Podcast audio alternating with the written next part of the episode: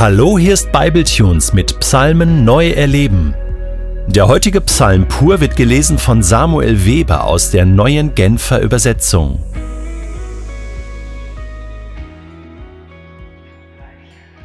Psalm achtundzwanzig von David.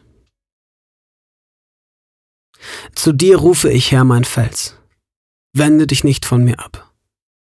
Wenn du mich schweigend abweist, werde ich denen gleichen, die sterben und unter die Erde kommen.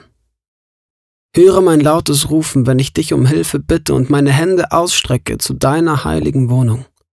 Reiß mich nicht plötzlich in den Tod zusammen mit den Gottlosen und Verbrechern, die mit anderen zum Schein freundlich reden, während ihre Herzen voller Bosheit sind. Gib ihnen, was sie für ihre Taten verdienen und was zu ihrem boshaften Verhalten passt.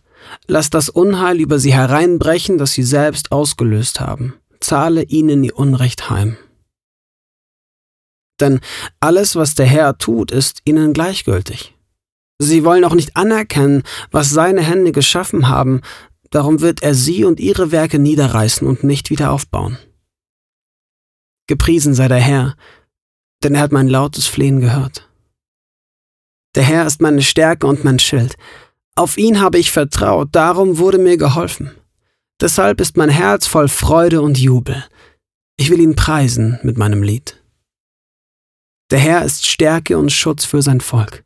Seinen gesalbten König umgibt er wie eine sichere Festung, die ihm Rettung bringt. Hilf deinem Volk und segne dein Eigentum, weide und trage es wie ein Hirte seine Herde, für immer und ewig.